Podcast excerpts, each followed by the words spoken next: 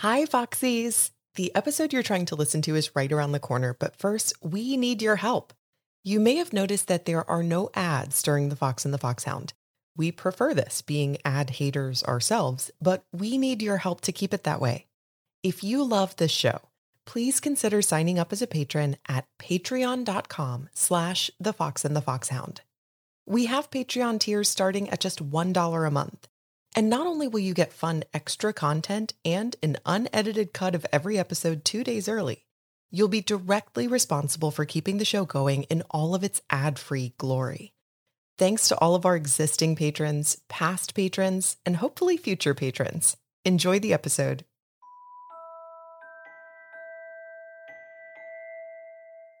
Hi, I'm Amanda.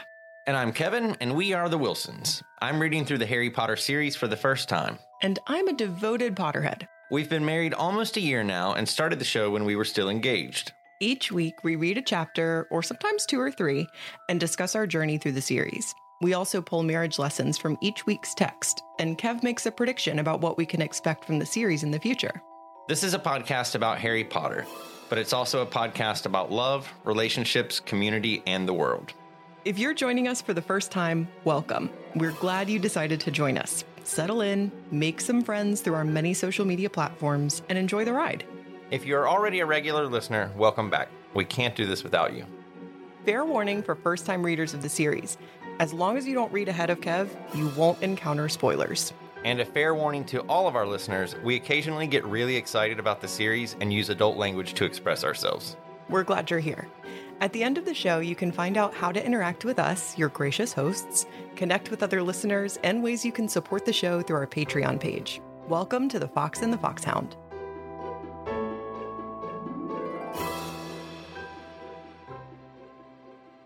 It's Order of the Phoenix time! I feel like there should be a cool theme song. You won't believe it, Order of the Phoenix. Yeah, what's the band? What rhymes with Phoenix? Weenus. Besides Weenus. Tex-Mex, kind of. Not really. It's sort of a loose rhyme. What would be the band that would record that? Like, who recorded all those types of songs? Like, who recorded the one in Karate Kid that's like, you're the best around. Nothing gonna done. I don't know. I'm sure we could get Kenny Loggins to do it. Oh, yeah. I hear he's just totally free. He's alive, right? Loggins? Yeah. Yeah. Okay, good. That would have been awkward. I think You're the Best was by Joe Esposito. Joe Esposito. Yes. You know, certainly not a one-hit wonder, Joe Esposito. Household name, that guy. So before we start Order of the Phoenix and talk about the chapters that we're discussing and do our little reading, we have a couple of exciting season 5 new things. Sweet. Number one, probably the most exciting, Discord. We're on Discord now. We have a Discord server. I don't know all the terminology. We are discordant. We are discorders. We have the FFH Mischief Center is our Discord server. Open to all. However, our patrons do have access to special patrons-only channels. What kind of seedy shit goes down in there? Holy moly. Well, one of them is called No Kevin Wilson's Allowed, and that's where spoilers are allowed to be discussed, but you're not allowed to see them. I think I've literally actually banned you from the channel in Discord if I did it right. Oh, that hurts. It's the only one you're banned from. But so far, we opened up the Discord to our patrons first, and we launched that Friday. And so far, we've had so much fun already just being able to chat with everybody. It's cool seeing people that we've interacted with interacting with each other. Yeah. That's been a really, really cool thing. Because almost like in our heads, we feel like they all live together and they all know each other. They're our commune. But that is not the case at all. So seeing everyone talk to each other is really cool. But it is open to everyone, not just our patrons. So if you're familiar with Discord, you probably know that all you need is an invite link. And so you'll find that on our website. There's a button right on the homepage that says join our Discord. There's also a link in our Instagram bio. And there's a link in the pinned posts on Twitter and Facebook. And we'll remind you every week in our credits of that. And if you're not familiar with Discord, create an account and then do the exact same thing and find the link and you can join it. It's if anyone is familiar with Slack, it's similar to Slack. Very similar. It is a messaging app in which there are different channels which we can create and delete at any time. And the channels have to do with different topics. And you can pop in and it will show you if there are new messages in a channel, if you were mentioned by name, that sort of thing. Yes. Yes. It's just been a blast so far. So yay. Speaking of our website, where you can find the button to join Discord, it's a little redesigned. If you haven't been on our website in a while, go check it out. Yeah. You were in the zone yesterday. I was in really deep. Holy shit. I was in the zone. I mean, it was like I blinked and like 4 hours went by. Yeah. It was my eyes. I left really the house stung. For a couple of hours and came back, and you didn't even know whether I had left or not. I hadn't moved. I did know that you had left. I don't think I knew you were gone for a couple of hours. Yeah, I thought you were gone for like 20 minutes. So yeah, I was in the zone. I worked hard. Go check it out. It is still a work in progress because at some point my eyes were going to start bleeding, and I had to just stop. But I think the whole experience is just a little bit more simplified. And a little bit easier to kind of navigate and get to the information that actually matters without anything that doesn't. And that's all I have for announcements. But it's really exciting. I'm excited about all of it. We're covering 2 chapters today. The very first 2 chapters of Order of the Phoenix. As much as I wanted you to read chapter 3, you were a very good boy and you didn't. I have no patience. I love chapter 3. Chapter 1, Dudley Demented. And chapter 2, A Peck of Owls. And Honey Bunny, you're reading first. The hottest day of the summer so far was drawing to a close, and a drowsy silence lay over the large square houses of Privet Drive. Cars that were usually gleaming stood dusty in their drives, and lawns that were once emerald green lay parched and yellowing. The use of hose pipes had been banned due to drought. Deprived of their usual car washing and lawn mowing pursuits, the inhabitants of Privet Drive had retreated into the shade of their cool houses, windows thrown wide in the hope of tempting in a non-existent breeze. The only person left outdoors was a teenage boy who was lying flat on his back in a flower bed outside number 4. Who was that howler from? Don't ask questions, Aunt Petunia snapped. Are you in touch with wizards? I told you to get to bed. What did it mean? Remember the last what? Go to bed. How come? You heard your aunt. Now go up to bed. That's how it ends. Lots of rapid fire dialogue at the end of chapter 2. Lots of rapid fire everything during chapter 2. But we're not at chapter 2 yet. Chapter 1, Dudley Demented. We really have a brand new Harry. I don't know how long it took you to notice that. Teenage Harry. Teenage Harry. Angsty Harry. Let's just get the elephant out of the room. Yes, this is Caps Lock Harry. This is the book of Caps Lock Harry. I think he has plenty of reason to be that way. There's a lot of description of the heat. I thought that was really appropriate considering how hot it is where we are right now. Yeah. That like oppressive, like... Nothing. The air is not moving. There is no breeze. It's just this still, stifling, like armpit weather. And we don't have the term hose pipe in the U.S. We do not, but it's pretty funny. Yeah, hose pipe. We just call it a hose. We don't let them hose. No, not H-O-E-S. H-O-S-E. So she did something I said she would never do again. What? Took us back to Privet Drive. Yep. To the Dursleys. Yep. I said, I don't think we'll ever go back there. I don't think we'll ever start a book there again. And here we are. Here we are. So were you surprised? Were you disappointed? Like, what was that for you? No, I was a little bummed because I'm like, oh, God, seriously? We're going to have to go through a whole nother boring-ass Dursley comedy of errors thing. But it turned out to be pretty cool and very telling about where we are. Harry has been, sent back to live with his aunt and uncle. And he's waiting for the shit to hit the fan. Yeah. He's checking the Daily Prophet every single day. Owls are bringing it to him. He's also checking the regular Muggle news every single day. Yeah. Because he just knows, okay, Lord Voldemort's back. Now what? Right. Something's and he hasn't heard anything. Nothing. It's weird. So then he starts wondering, like, but why hasn't he heard anything, right? How familiar is this feeling? Like with checking the news right now, it's like you're obsessed with it. You can't help yourself, but you also do it with this like, oh, I don't want to look. I know. So that was super relatable, I thought. And he's tried sort of like watching the news with the Dursleys like a normal person, but the Dursleys are so not normal that they've essentially cut off every way that he can just like sit and watch the news. So that's why he's like laying in the flower bed, because he's like, well, I'll hear it through the open window. It's just this poor kid. All he wants to do is know about the news. And we have a lot of like Harry's internal stuff right from the jump. Yeah. I mean, it's just like you were saying, surely they would lead with something if it was bad enough. And so, you know, he has that kind of running thing. Well, it's like, well, it wasn't at the top of the news, so I guess everything's fine. But then again, why hasn't anything happened? And he's just really, it's like ticker tape, I feel like, in his head. He's also super pissed because he hasn't received his Burrow invite. Right. And by this point, the Weasleys should have sent for Harry. Exactly. You know, that's what they do. Oh, it's okay, Harry. We'll send for you and you come spend half the summer with us. Nothing. And then he hears from his friends and he's like, oh, I bet they're having a great time. Right. I'm glad that Hermione and Ron are just chilling at the Burrow having the summer of their lives. Right. He's so mad that he throws away the gift that they sent him. Oh, my God. And then regrets it later. Yeah. Yeah, he's definitely, one of my favorite phrases, he's feeling some type of way about this right now. Yeah. So there's also this thing going on where he had so much excitement in his life. The whole Voldemort thing and Cedric dying and, you know, even the good excitement of living at Hogwarts and all this stuff. And now he's back in this super plain, dreary Muggle world.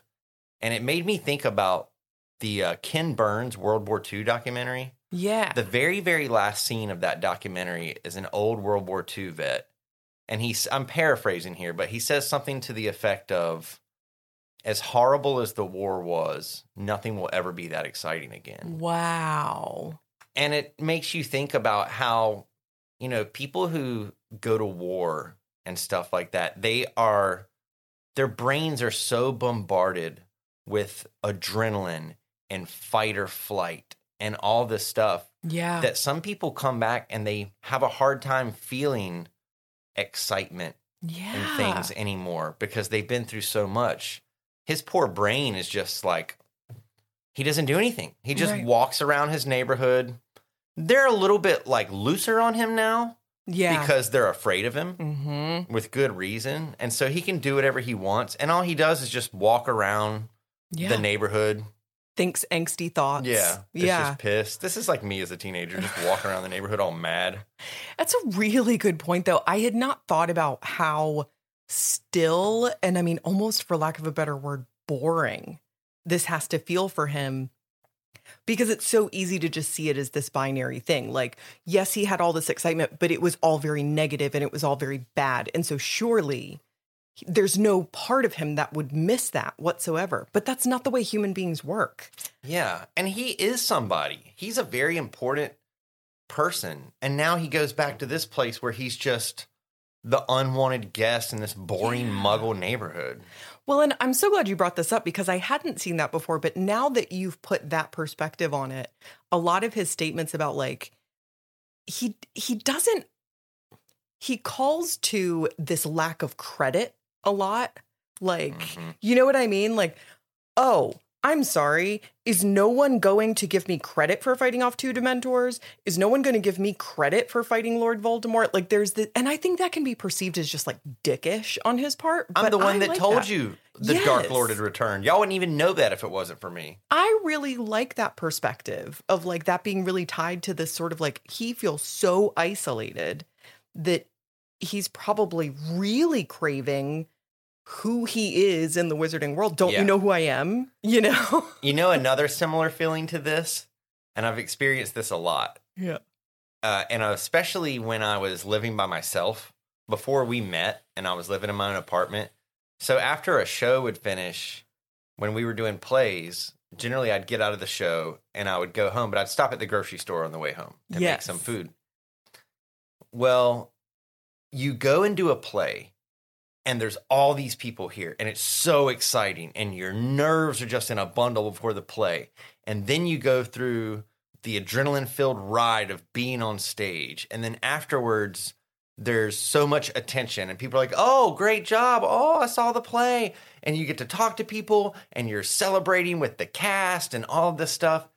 And then 20 minutes later, you're in the grocery store. Yeah. And the music's playing. Mm-hmm. And it's 11 o'clock at night on a Thursday. And no one's in there. And you're just walking around in the quiet back into the normal world. And there's something almost heartbreaking about leaving that world of excitement and going back to Privet Drive. Let me tell you something, man that I married. You do know how to weave a narrative. Spin a yarn more like No, it's not spinning a yarn. I know that feeling. And you absolutely hit the nail on the head. That's exactly what it is. My God, you're just so good.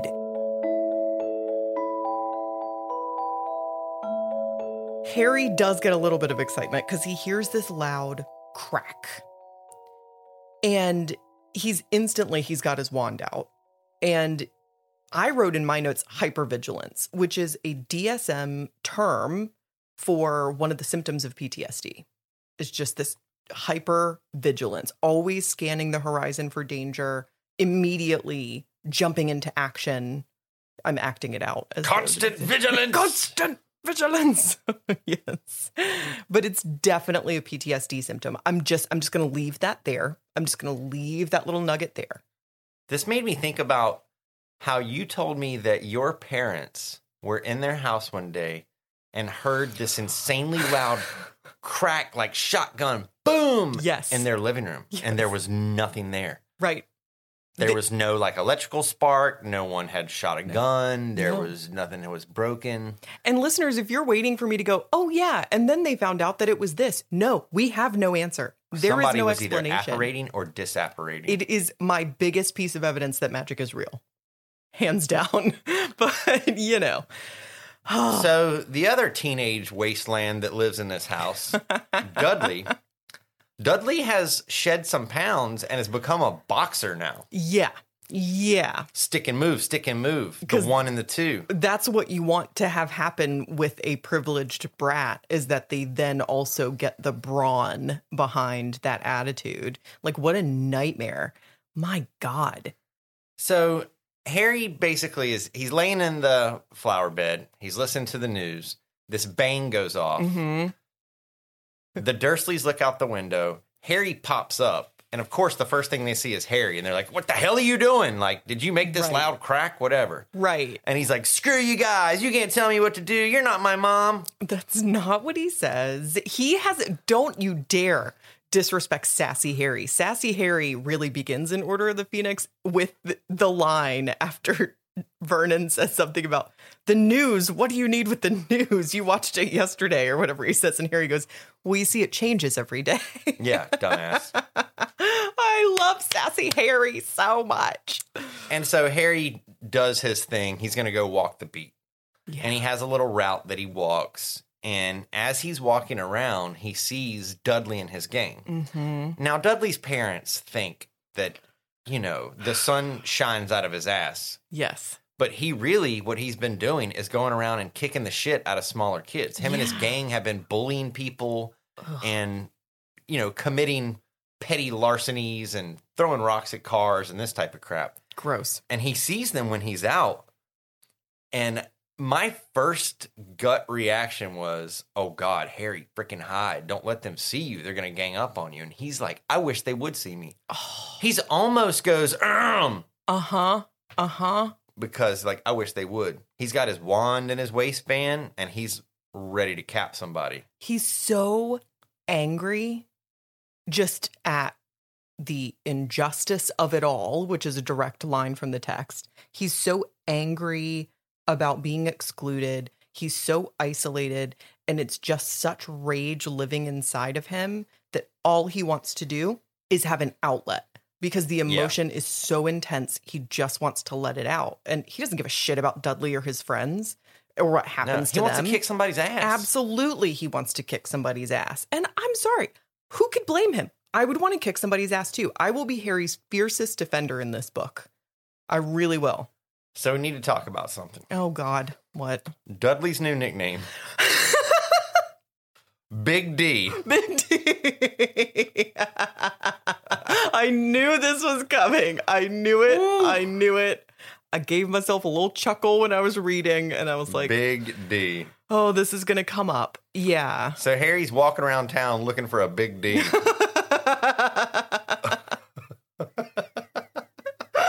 There are fan fictions about that very thing, I'm sure. Oh, God.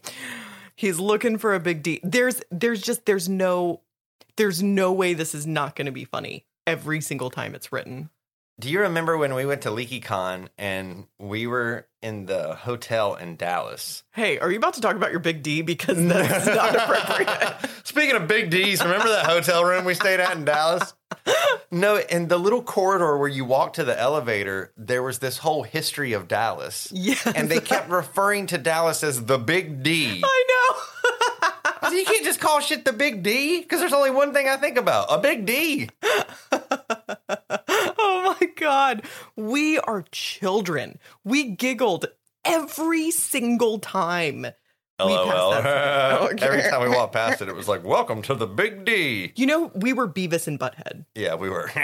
Big D. I guess I'm Butthead in this scenario. So where we really start to get our feelings of the new Harry. Yeah. Is when he catches Duds, and Duds doesn't have his gang around him, the little D's, as I call them. It's just Big D walking solo. And Harry starts messing with him like he knows this kid won't mess with me. Exactly. Now, physically, Big D can kick HP's ass. Absolutely. He's a big dude. He's a boxer. But Harry knows, like, I have magic, dude. Mm-hmm. I'll kill you. Mm-hmm. You know that. You're afraid of me. Mm-hmm. And so he starts antagonizing him. Yeah. And in my U.S. version, it's on page 14. He's just like, I can't believe the stuff that he's saying to him. Right. And Dudley's like, you're not allowed to do magic on me. You'll get expelled from that freak school you go to. How do you know they haven't changed the rules, Big D? They haven't, said Dudley, though he didn't sound completely convinced. You haven't got the guts to take me on without that thing, have you? Dudley snarled. Whereas you just need four mates behind you before you can beat up a 10-year-old. You know that boxing title you keep banging on about? How old was your opponent? 7, 8? He's like really messing with Dudley right now. He's almost, this is the first time we see Harry almost on the border of being a bully. He's like Diddykins. Uh-huh. Calling him all these names that his parents called him when he was little and stuff. Yeah. And listen, I'm not saying like, you know, Dudley totally deserves all of this, in my opinion, especially if he's beating up children. Like, that's a problem. But Harry's very aggressive in this. And something just popped into my head. I feel like there is something in this behavior that speaks to the desperate urge to feel power over something. Yeah. When you either currently do or have felt extremely powerless. But here's the thing. They're both the same. Oh. Harry and Dudley have never had as much in common as they do at this moment. That's so true. They both are powerless people, mm-hmm, who need to feel power. And like you said before we started recording, hurt people hurt people. Hurt people hurt people. Now, Dudley flips the script on HP. Yes, he does. And he's like, oh, really? What about your little dreams, crybaby boy? Oh, did somebody kill Cedric? Oh, mommy, daddy, save me. And mm-hmm, Harry's like, wait, what? He's like, yeah. In your sleep at night, moaning, crying, talking about all this stuff. Like, you're a chump. This really gets to Harry. Oh, because that's a part of his life that he didn't really think anybody knew about. Exactly. So he jacks Dudley up. Totally jacks him up. We've talked about the phrase jacking somebody up on the show before. Not to be confused with jaw jacking or jacking someone's jaw. Or jacking the big D. Or jacking the big D. Although technically Harry Potter is jacking the big D. Oh, my. We cannot name this episode Harry Jacks the Big D. We can't. No, I think we're going to get a really unintended audience. Lose Patreon subscribers. Yes, it's not going to be pretty. Oh, my God. And we do get our very first caps lock moment from Harry, which I will not lie, I did not realize happened quite so early in this book. Yeah, he's got him against the wall, and he's basically like, he's got the wand to his, either his throat or his heart, I can't remember. And they're just kind of screaming at each other. And it seems like, as a reader, you're like, oh, shit, what is Harry about to do? Is he going to accidentally do something with this rage? Like, we know rageful Harry is not a good thing because the magic just gets out of control. And he's powerful enough. He can really hurt someone or kill someone with his magic. Absolutely. He's like 11 in Stranger Things, you know, and she goes into that trance and like she's bleeding out of every orifice in her face. And she's like, closing the gap to the upside down. God, I love that show. Anyway. There's a little piece of writing here that I really love for some reason. Ooh, tell me. I just wanted to talk about it. Yeah. So this is, Harry's got Big D jacked up against the wall. He's basically holding a wand to his neck. And he's like, please don't. And he's like, I'll freaking kill you. And there's this whole exchange. Everything goes dark. Yeah. It's like when you lose power, like the street lights go out. Mm-hmm. Even the sky gets dark. And there's a little piece of writing that I really love here. Okay. For a split second, Harry thought he had done magic without meaning to, despite the fact that he had been resisting as hard as he could. Then his reason caught up with his senses. He didn't have the power to turn off the stars. Oh. That's so beautiful in some like crazy metaphorical way. Well, and I think it's also really great writing to describe something that I think is really hard to put into words, which is the split second series of thoughts that can happen when something really unexpected happens around you. You know, it's like, I think most of the time we're not even necessarily aware of what our split second thought process is. So it's kind of cool to see it written out as like, he goes, his first instinct, oh, I must have accidentally done that. Hang on, I can't control the weather. You know what I mean? Like, it's kind of, I don't know, it's just a really interesting inner dialogue there.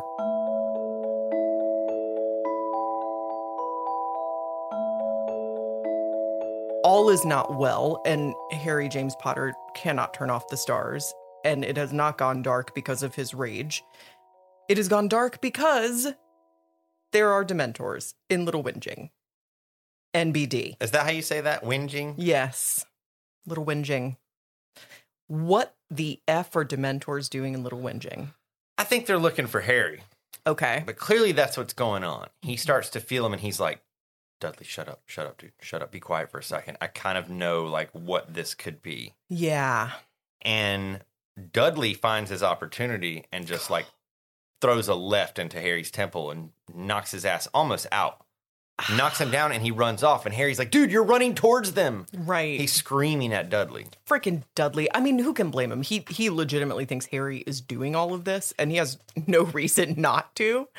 But yeah, he punches him. Harry drops his wand, which leads us to another little interesting tidbit. Yeah, I have this in my notes also. Yes, the first mention of wandless magic in this book. He said the spell automatically, desperate for light to help him in his search.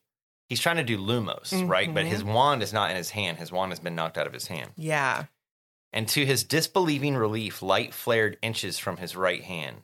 The wand tip had ignited. Harry snatched it up, scrambled to his feet, and turned around. Very interesting. Yeah. I think this is super important. This is showing how powerful Harry is. Right. I mean, we've seen wandless magic with Dobby. Yes. Mm-hmm. And we sort of presume it with Dumbledore. Okay. Even though he uses his wand for most things. Right, right. But we're kind of led to believe that he's not married to the wand. Yeah. I mean, I think that up until this point, we're led to believe that at least for humans, you really have to have a wand in your hand. Now, the only example we've had of wandless magic, which presumably the wand was still like on his person, was Lupin with the flames on the train where he like made the flames in his hand. Yeah. That was like the very first mention of wandless magic. Mm-hmm. But even that was different than this, because this is like Harry literally doesn't have his wand even on him. Because I think that with Lupin, you're almost assuming like, oh, well, it's in his pocket. And so the conduit for magic is still it's close enough, touching him and close enough. So this is just kind of interesting. Yeah. Because I've got wand hand in my pocket. No. That's awful. No. I also, like, hate that you're so good at that. So, Dementors are here. Yeah. Freaking Dementors in the window. And Dudley's running straight towards one. He is. And there are two of them. There's two. And so there's one going after Dudley as Dudley's disappeared into the darkness. Harry grabs his wand, and he goes to fight this Dementor. And it's super interesting because he can't summon his Patronus. Yeah. He's so miserable at this point in his life. It says he can't even think happy thoughts. Exactly. He doesn't even have any happy thoughts. And whereas he used to hear his mother scream in his head when a Dementor was nearby, now he's hearing Voldemort in that graveyard. Yeah. Oh, it's so creepy. Wow.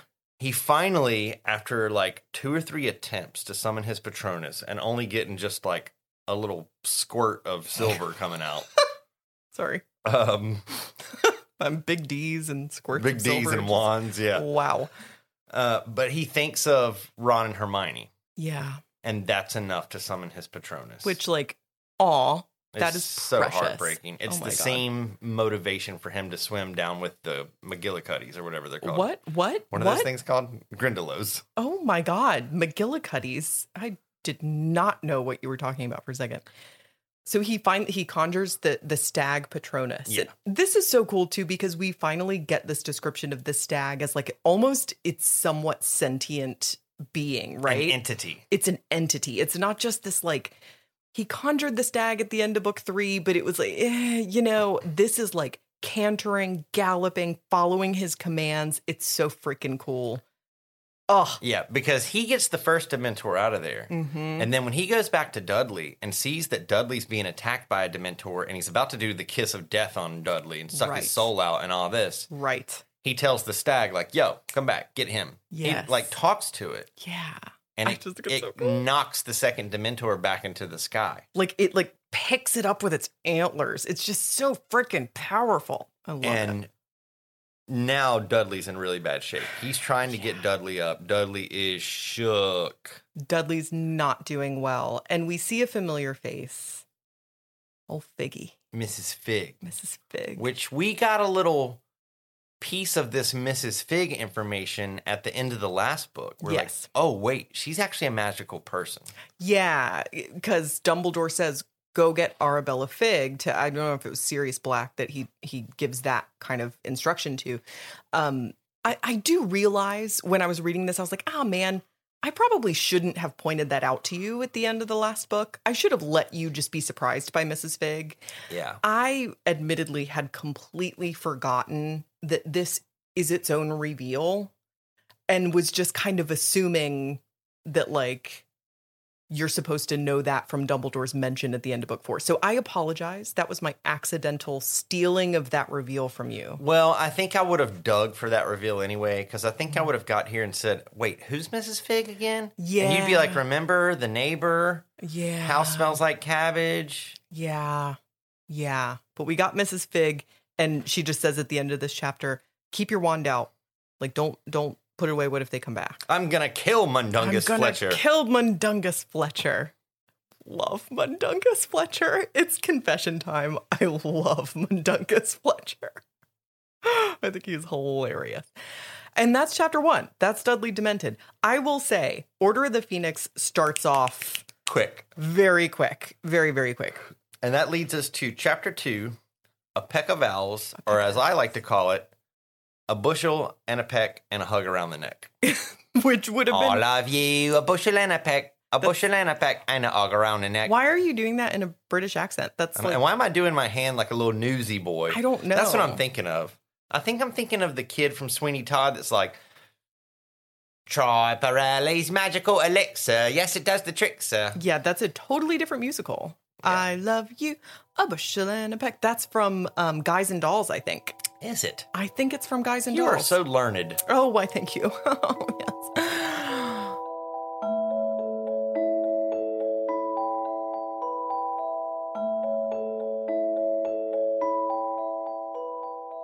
And that brings us to the Neil Simon play that is chapter 2, A Peck of Owls. A Gregory Peck of Owls. Yeah. This, I think there's so much like, probably intentional humor in this chapter 2, like just with the fact that it's just one. There are 5 owls total that fly through the house. I counted them. It's a lot. I have all the owls written down. As do I. Look at us. So we get some really good information from Bring Me Some Figgy Pudding. Yes. That lives a couple houses down. The legend. So Mundungus has been tasked with following and watching Harry and protecting him. Yes. Per Dumbledore's request. Good idea, because the Dark Lord has returned. Absolutely. And there was a cat that ran out from underneath the car when he heard the loud crack, and that's Mr. Tibbles. Mr. Tibbles! I love it when cats have Mr. or Mrs. in their name. Oh, it makes me so happy. We do learn that Figgy, Mrs. Figg, is a squib. And the only mention thus far we've had of a squib in my memory is with Filch, I think way back in book 2. Does that mean that they are magical people, but they can't do magic, or they're not fully magic, or what? It's kind of like when you think about a muggle-born wizard like Hermione, where she has non-magic parents and then she can do magic. A squib is like the opposite. So you have both magic parents and you can't do magic. Isn't a squib also what they use in movies when they want to make it look like someone got shot? Oh, yeah. Yeah, that's called a squib. Weird. I never connected those two things. Not that there's any connection. I just never realized they were the same word. Now, we've got big trouble here because Harry, who is also underage, has used magic in front of muggles, in the muggle world, and he's underage. He's broken a few rules here. It's not good. And this is kind of one of the reasons why Mrs. Figg is sort of freaking out. As they go back to number 4, like, she's kind of muttering all this stuff. She's like, first of all, Dumbledore's about to be pissed. Secondly, the ministry surely already knows that you did this. You need to be back in the house. And you need to also keep your wand out because, hey, in case you forgot already, I'm a squib. I can't help us if the Dementors come back. And Fungus Among Us has gone to buy a bunch of stolen cauldrons or something like that. That fell off the back of a broom. And she's like, of course. As soon as this dude steps away, the freaking Dementors come. I know. Mundungus Fletcher, not the most reliable chap. And Mrs. Figg can't do anything. She can't do magic. I just taught you kind of a hippie drug term.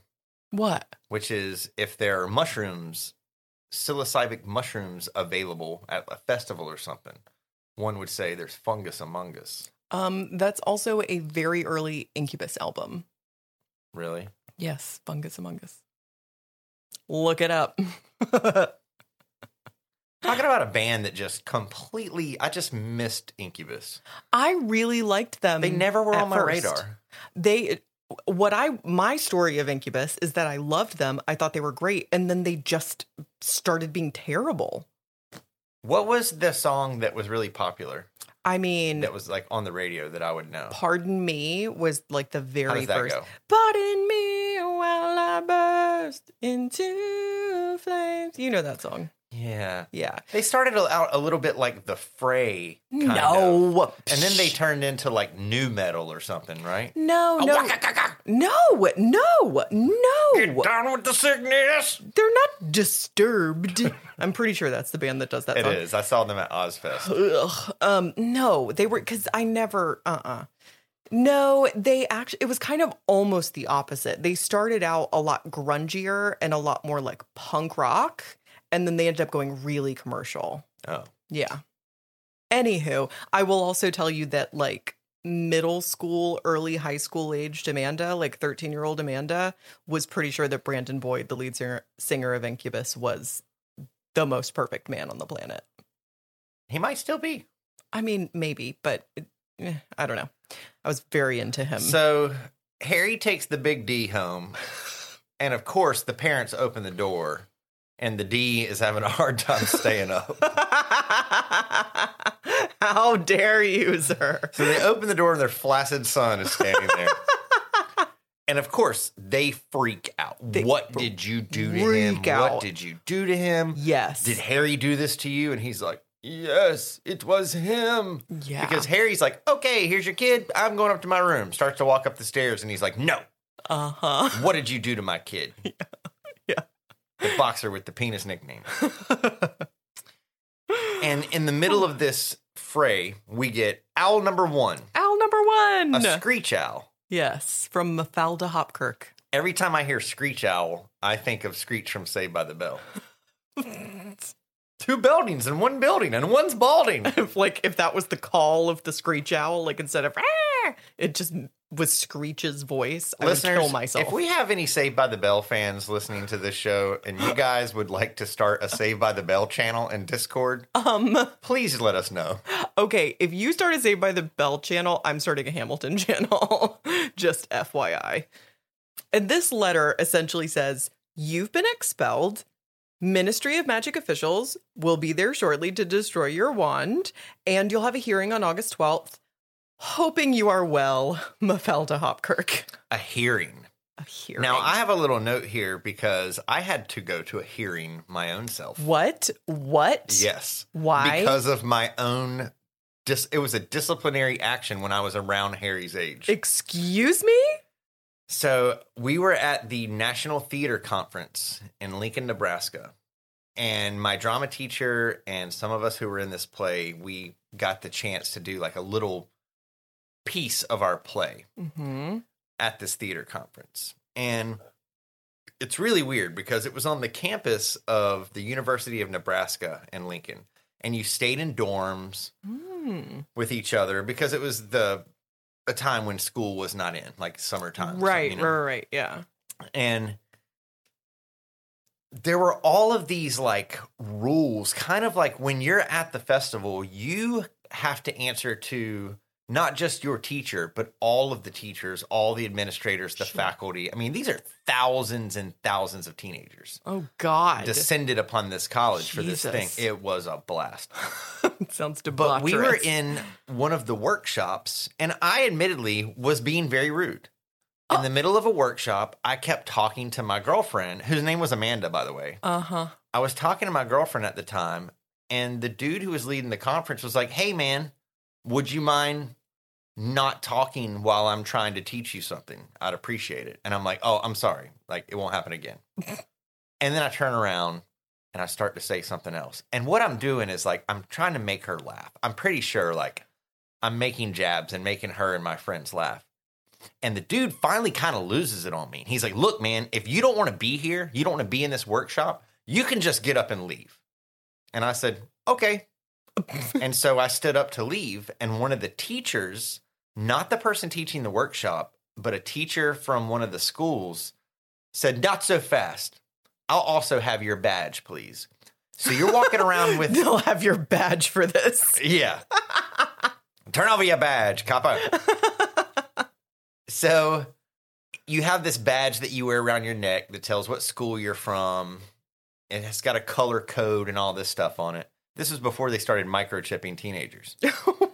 Okay. And she said, I'll have your badge, too, which means, oh, God, they take your badge. They turn it in. There's some disciplinary measure that's going. Oh, Jesus. Well, my friends who were also punk asses like me started standing up one by one and were like, yeah, you can have mine, too. Oh, yeah, Captain, my Captain. They totally, oh, Captain, my Captain. They all stood up on their desk almost. And so like 3 or 4 of them, they took off their badges. And they gave their badges to the lady, too. And we're like, we're leaving, too. And we all walked out and we're just like, yeah, fuck them, punk rock, whatever. Oh, boy, did we hear about it. We freaking heard about it. So, of course, it makes it to Mrs. McIntyre, God rest her soul, our drama teacher. God. And she didn't die at the festival. She didn't die because of this. No. Let's clarify. No, we almost died at her hand. She was so angry. Because we've totally embarrassed her and our school, and it was not a good move, okay? Yeah. It's not something that I'm proud of. Yeah. But our punishment was we were not allowed to go to the main stage performance at night, which was in this huge auditorium, the highest level of performing and lights and a production as any high school would put together. Like, for example, one of the main stage productions was Damn Yankees with a full cast of like 100 kids from this school in Hawaii. Damn. The Diviners. Oh, wow. It was big plays like that. So it was a big deal. You put on a suit and a tie. You're required to dress up. You have to like escort them. The boys have to escort the girls there. There's this whole protocol, and it's kind of like, yeah, you get to see these schools do it, but you also get to show how to be a good theater patron from the other side of things. Oh. So we weren't allowed to go to that. We also were not allowed to attend any workshops or do anything. We had to sit in our dorm and we had a hearing the next morning. And the hearing was to determine if me or all of us were going to be put on a plane and sent back to North Carolina in the middle of the festival. This is way overreacting. Oh, my God. You wouldn't believe how seriously they took this thing. That's ridiculous. So what we did was the night before we decided, okay, we all have this hearing. This has to go well. Yeah. This must go well. Yeah. If my mom gets a call that I was behaving so badly in Lincoln, Nebraska. Oh, Becky would kill you. That I had to be put on a plane and sent home early. Like, there would be hell to pay when I got home. Uh-huh. I'm not sure my mom even knows this story. Oh, my gosh, she's about to. She's hearing it right now. Mom, I was wrong. I shouldn't have done it. She's about to call you and speak through gritted teeth at you. So for the hearing, it was 7 o'clock in the morning was the hearing. And we had to go to this, like, the dean of whatever school, like their office, to this conference table. Are you fucking kidding me? No, so we all put on our suits that we brought for the main stage performance just to show them, hey, we're taking this very seriously. So we go like hair done up, nice suits. They almost like chuckle when we show up and we're in full suits, but they are dead serious. And there's like 5 people and they sit at a conference table and they're like, okay, this hearing will adjourn in 2 minutes. This is to determine the disciplinary action taken by the National Theater Conference, the NTC. You know, here are the rules that you violated: disrespect to an instructor, leaving a workshop, all of this crap. So we're actors. Right. Like, that's why we're there. And so they basically say, you know, they go around and say, is there anything you would like to say? And we all become model kiss-ass students all of a sudden. And we say, I understand that I was disrespectful during the workshop, that I shouldn't have backmouthed the teacher. However, he did say, if you don't want to be in the workshop, you're more than welcome to leave the workshop, which we did. And then the teacher took our badges. So, you know, it's not like we really got kicked out of the workshop. Right. The instructor didn't ask for our badge. Another teacher was there that asked for it. And they said, well, why did you guys walk out too? And they said, well, we thought it was handled a little bit unfairly. And so in solidarity with our friend, we also gave our own badges so that we could all be with him here today. And we just, you know, we conducted ourselves very properly.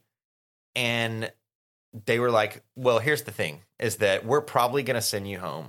You're probably going to be banned from attending the National Theater Conference or the North Carolina Theater Conference for the rest of your life in high school, which was like 2 more years. And after the hearing, we had to go back to our dorms again and then wait for the results. Oh, for fuck's sake. And they had to meet. And so they brought us like a letter or something and basically said, look, we're not sending you home. However, you are required to do something. I can't remember what it was. We had to volunteer outside of a workshop to check badges or something like that. But anyway, this is a very pointless, long-winded story like most of mine are. Ridiculous. But it was a hearing. I was really hoping you were going to say that, like, one of the administrators stood up and just started slow clapping, like, after your speech of solidarity, this, like, remember the Titans moment. And then they were just like, no, we might still send you home. Meanwhile, I went on a theater trip to London at 17 when I was in high school and, like, drank alcohol and smoked cigarettes the whole time, and nobody cared. There was no hearing. There was definitely no hearing. I didn't do it by myself. A lot of rules in the with U.S., my friends, you know? Yeah. A lot of rules over here. I mean, you know. Wow. So Harry's going to have a hearing to see if he gets kicked out of the theater conference. Well, a second owl shows up. Yes. With a letter, and it's from Arthur Weasley. Yes. And I'd like to read this letter. Okay. Because right before this owl arrives, Harry's like, well, shit, you know, okay, so that's it. I'm kicked out of school. I love that Harry just like, he always takes everything just at face value. He's so earnest. Well, that's it. I'm kicked out of school. I am sure as shit not having my wand destroyed. Maybe I should just make a run for it. And then Owl 2 arrives, and here's the letter. It's from Arthur Weasley. It says, Harry, Dumbledore's just arrived at the Ministry, and he's trying to sort it all out. Do not leave your aunt and uncle's house. Do not do any more magic. Do not surrender your wand, Arthur Weasley. It's so uncharacteristic of Arthur, too. This is serious. Yeah, he's like, oh, God, here we go. It's very, very bad. So Vernon is starting to ask all these questions. They're still like, what happened to our son? What did you do to our son? And Harry, I think this is super, super smart of him. He knows that he needs to listen out for these ministry officials that are going to be coming to surrender his wand. He's like, well, great. Arthur just got done telling me I can't do any more magic. How the F am I supposed to keep them from destroying my wand if I can't leave and I can't do magic? But at least if I can hear them coming. So he just calmly answers all of Vernon's questions. He sits down. He's like, okay, I'm not leaving. I will answer all of your questions, and I will do it calmly, and I'm not going to be sassy, Harry. I'm just going to calmly give you the explanations for this. He was me at the hearing. Yes, exactly. And Harry says, it was Dementors. Yes. And Vernon says, what are Dementors? And Petunia says, they guard the wizard prison Azkaban. I need to know about your reaction when you read that. I went back and was like, wait, whose line of dialogue was that? Uh-huh.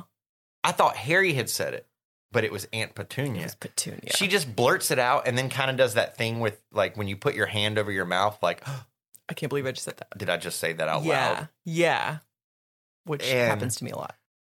She claims she heard it from Harry's parents, overheard them talking about it years and years and years ago. You sound really suspicious of that. You're giving, like, a suspicious face. I don't think she heard it from Harry's parents. Okay. Harry's parents. Hers parents.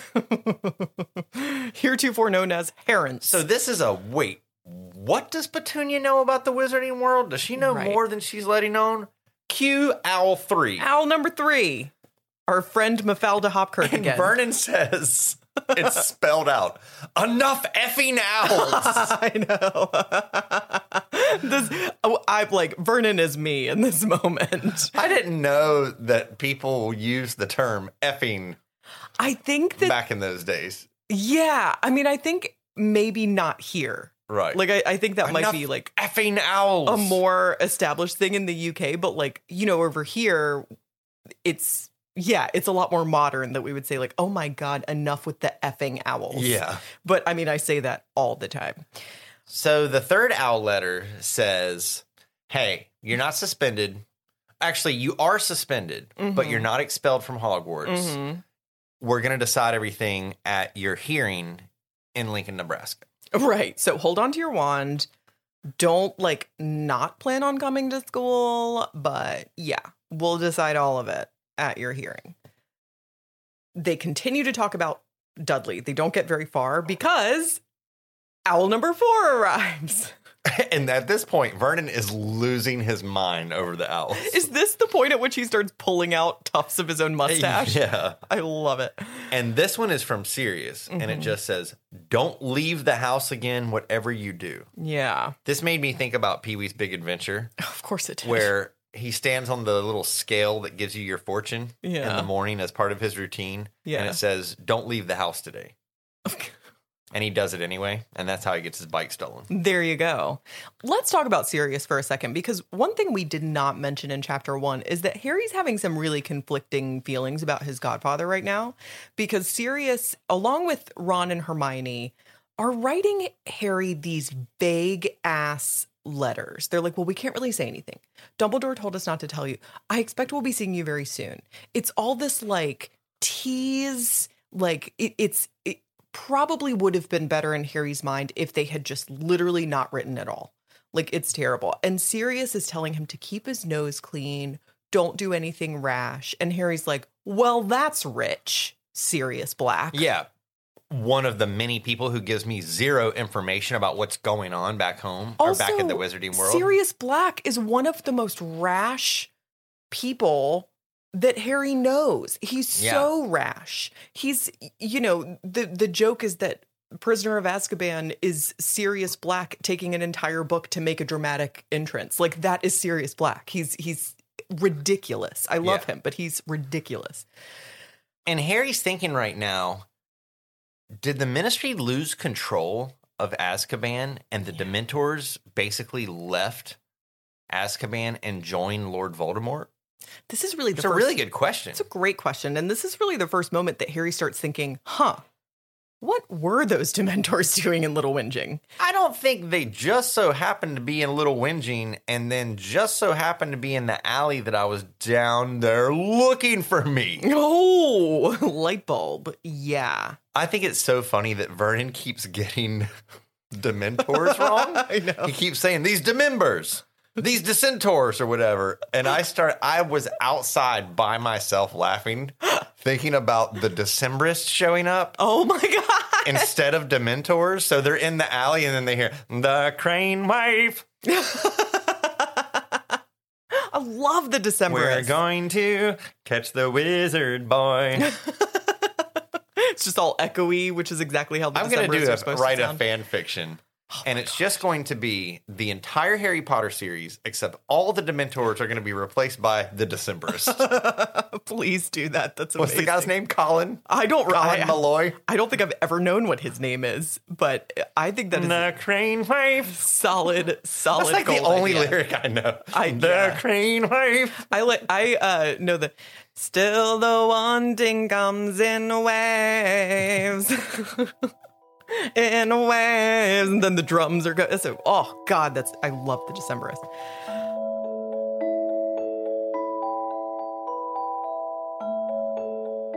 Harry does bring up Voldemort, wondering if Voldemort is the one who sent them. And this really strange thing happens.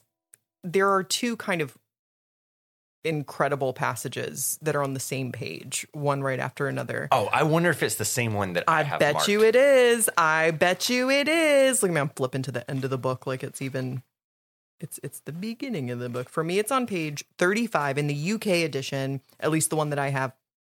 And the first one is, you know, he's introduced this idea kind of thinking out loud of like, maybe Lord Voldemort sent them, I don't know. And Uncle Vernon's like, but he's gone.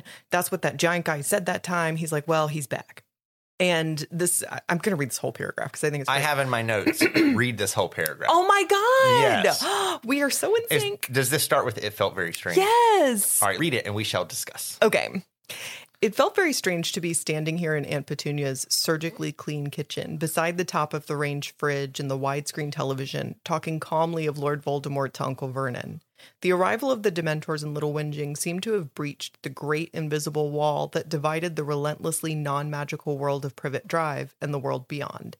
Harry's two lives had somehow become fused, and everything had been turned upside down.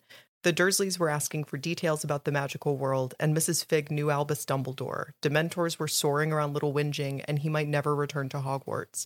Harry's head throbbed more painfully.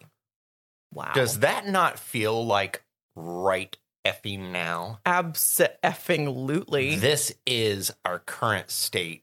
Yeah. The COVID shutdown. Yeah. The horrible news every day. Yeah. Where the greater outside world has penetrated our tiny world. Absolutely. It used to be I could categorize things, you know? Maybe that's my privilege speaking. Sure. But I could sort of compartmentalize, not categorize, compartmentalize. And I had my safe little bubble, which is my home with my wife and my kitties and my Harry Potter books and my 5,000 toys. And then there is the larger, crazier world. Right. And the larger, crazier world has come crashing in and permeated every aspect of our lives. Absolutely. Yeah. And it can feel really, to me, very disconcerting. Like, you know, when it's just the right time of day and it's foggy and you can't tell the ground from the sky. Like, yeah. That's what it all feels like, you know? Like, you can't tell, like, what's safe... What's not safe? I don't know. You're waiting for more bad news every day. Exactly. You wake up like, oh, what's the latest bad news? Exactly. Yes. And it's just bizarre the amount of things that are happening. Like, you know, not only do we have the federal pushback on the Black Lives Matter movement and this whole Gestapo thing going on and this lunatic, you know, destroying our country. We also have the great division in our country. We also have the completely unmitigated spread of this virus in the U.S. and the conflicting opinions about it. Yeah. We also have the world at large, which is just burning to the ground, it seems like, with global climate change and all of this stuff. And then recently we had a mayoral candidate in our town who we voted for and were really excited was going to be like the new leader of our city and came within 200 votes. And then come to find out, he's not the person we thought he was, and he's in jail now. Exactly. And it was just another one of those things like, of course. Of course. Yeah, of course. Yeah. What else? Like, oh, and we have a hurricane headed our way. Oh, yes. And we are 2 days away from a hurricane. Yeah. We'll put our hurricane experience on Discord. So there's a good motivation to join it. But I'll tell you what, we'll also do some Facebook Live stuff. So the hurricane is going to hit us Monday night / early Tuesday morning. So right as this episode drops. The hurricane will have left, I think, by like Tuesday afternoon. Yeah. Okay. It will have blown past us. So depending on when you're listening to this, it might all be over. That's like the most telling thing about 2020 is that living in a coastal city where like our lives typically revolve around hurricane season all summer long, like nobody's even talking about the hurricane really. No. It's like, oh, there's a hurricane? Yeah, whatever. Bring it on 2020. That's fine. Please. But on a positive note, you know, that's why I think it's more important now than ever for us to find our Patronus things. You know, what are the things that we're putting into the world that are positive or putting into our own lives that are positive? The other passage that I wanted to read is Aunt Petunia's reaction to the news that Voldemort is back. She, and I'm not going to read the whole paragraph this time. It's kind of a little bit shorter, the spot that I'm pointing to. She was looking at Harry as she had never looked at him before. And all of a sudden, for the very first time in his life, Harry fully appreciated that Aunt Petunia was his mother's sister. Wow. That's I just think that's so powerful. She's looking at him not with like love or caring, but she's looking at him and he sees fear. She knows what this means for Lord Voldemort to be back. Yeah. And I think it's nice to kind of have access to Harry's mind here because I know as a reader, I often forget that even though it seems like Petunia and her sister didn't have a very good relationship, her sister was still murdered. Yeah. Well, it's easy to forget that Aunt Petunia is Lily's sister. Absolutely. For me anyway. Oh, yeah. Definitely. But I just think that that's such an interesting moment. And so Petunia's looking at him. Vernon and Dudley are both just like kind of confused. And Vernon's like, okay, so let me get this straight. Lord Voldepants is back. Harry's like, yeah. He's like, oh, the guy who killed your parents? The guy who killed your parents. He's like so callous. He's back. Harry's like, yes, he's back. And he's after you. Yes, he's after me. Okay, get the fuck out of my house. You know, Vernon's like, leave and don't ever darken this doorstep again. We should have never taken you in to begin with. I don't care about the consequences. Get the hell out of my house. This is really a problem. This is a problem. Because Harry was told not to leave that house. He's got 3 letters in his hand going, don't leave the house. All Harry has ever wanted was to get out of this house. I know. Now he finally has permission to leave the house and he's like, can I actually stay for a while? This poor kid, he's got to be so just emotionally confused right now. He really is. Oh my God. But, you know, before he can be kicked out, owl number 5. Cue owl number 5. Cue owl number 5. And we are go with owl number 5, owl number 5, and we are go. And this one's not for Harry. It's for Petunia. And it's a howler. Yes, it is. Tell us about this howler.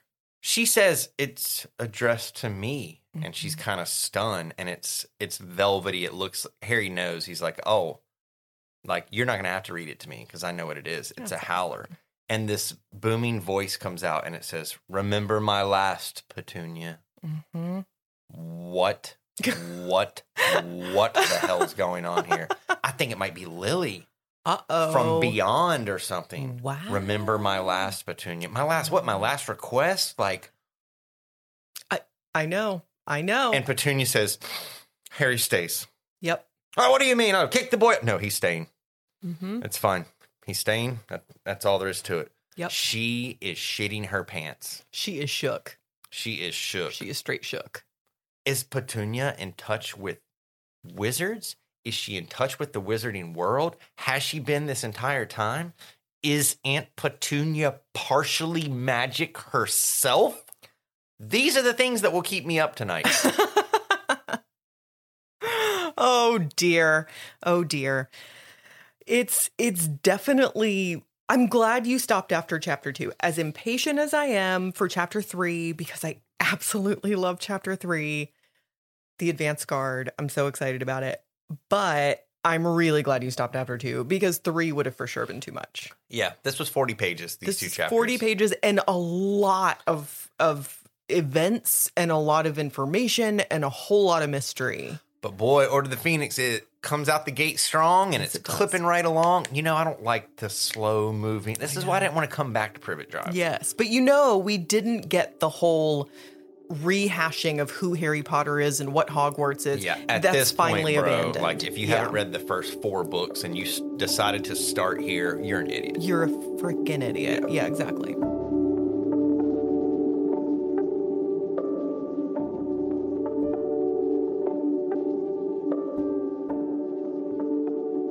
Well, what does Professor Kevlani have up his fortune-telling sleeve for us for the first prophecy? Surprise, of the Phoenix? It's a big D. Oh, no. My prophecy is that we are going to find out, and this is not totally, you know, completely out there. I think Petunia made a promise to her sister. Okay. I don't know if it was, Petunia, make me a promise if anything ever happens to my child, you'll take care of him, or if it's, Petunia, make me a promise that you'll never speak of your knowledge of the wizarding world, or something like that. I think Petunia made a promise to her sister, and that evidence is starting to come out now. Are you saying, and you can plead the fifth, but are you saying that you believe for sure the Howler came from Lily? No. Okay. That's not what you're saying. No. Okay. Solid prophecy. Hey, I think, you know, you're really honing your prophecy skills. I think that's what we saw by, you know, doing the prophecy roundup for book 4. There were so many, like, fewer prophecies that were, like, to be determined. You know, you're honing in on, like, making decisive prophecies like that. Sticking to my guns. I really like it. I think it's really good. What's our Order of the Phoenix Begins Hedwig's digital get-down whistle or hoot or whatever? Oh, I haven't thought about it. What speaks to your heart? Hoo, hoo, hoo, hoo, hoo, hoo, hoo, hoo, hoo, hoo, hoo, hoo, hoo, hoo, hoo. Was that Mission Impossible? I don't know. I think it is. Dun, dun, dun, dun, dun, dun. Okay. Or is that James Bond? I have no idea. I'm terrible. Our Hedwig's digital get down comes from Amy, and Amy sent us an audio file, and we love audio questions. So thank you so much, Amy, and the rest of you out there, don't be shy with doing this. Hi, Amanda and Kevin. My name is Amy Sophia Mayer. I've been a huge fan of the podcast since I found it on the Wizarding Wireless Collective. I will never be able to imagine Victor Crumb again without the Cookie Monster with a Slavic accent. You touched upon this in your Parting of the Ways chapter recap, but I wanted to ask you both about your thoughts on those like Cornelius Fudge, who will deny or downplay a crisis for political gain or political self-preservation. Fudge wasn't the Minister of Magic during Lord Voldemort's last reign in the 70s. He only obtained the position because Barty Crouch Sr. had fallen from grace via the scandal of his son. Deep down, I think Fudge knows he isn't someone who can lead a nation facing the threat of Voldemort. So to cling to power, he denies the very existence of the new reality, risking many lives in the process.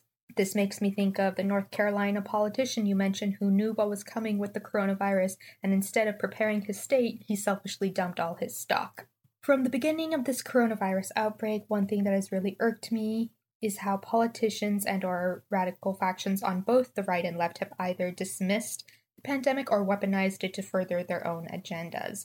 In my own naivete, I wanted to think that we could at the very least set aside certain political battles until peace is restored, because what's the point of having those fights if the world as we know it isn't around by the end of all this? I think it is a testament that not even the severe existential threats of Voldemort or highly contagious diseases can shake the human nature of greed. Thank you for all that you do. Loving the podcast, and I wait for each episode religiously. Bye. Oof. Woo! Amy getting deep now. Right. I wonder if Amy's an actress. She has a voice that makes me think she might have done some theater or something. She's got an incredible voice. Like, for real. And the content was also phenomenal. I think that's a really good point that she brought up. Yeah. That Fudge was not the head of the ministry in the 70s during the whole Voldemort uprising thing. It's a great point. And what she's bringing up about, you know, denying that basically something huge exists, like, I don't know, a global pandemic. Right. Just because you want to hold on so hard to political power. Right. It just shows that in the corrupt heart of man, even you will even choose your own gain over life, over living souls. Right. I mean, that is what's so powerful about that. And I also would like to point to what Amy said about maybe part of Fudge's denial, specifically in the Harry Potter series, is that he knows he's not the guy to, like, lead a troubled country. Sound familiar? I can name a few right now. Right? Like, he knows it ain't me, babe. Like, It ain't me, babe. No. Okay. It ain't me. Sorry. Babe. Bob Dylan creeped in there, but it ain't me. Amy's completely right. He would have never been minister if it wasn't for the Barty Crouch Sr., Barty Crouch Jr. scandal. Yeah. Because Crouch was being groomed. He was absolutely going to be the next minister of magic. Yeah. And, you know, I mean, I'm not even necessarily saying that the wizarding world would for sure be better off with Crouch in power. I don't know. But this bumbling idiot, you know, who just doesn't, I mean, like, I feel like he's the type of guy that knows how to schmooze, and that's probably why he got the office. Right. But he doesn't actually know what he's doing. He doesn't know how to be an actual leader. Right, or an actual decent human being. Now the worlds are really getting blurry. Or just a human being. Or just a human, right? Sorry, who am I talking about? Anyway, here's what I want to remind myself, you, everyone listening of, is something that you said to me a few episodes ago when I was just feeling like there was absolutely no good in the world whatsoever. And you just gave me a really simple reminder, which was that you have to then be that.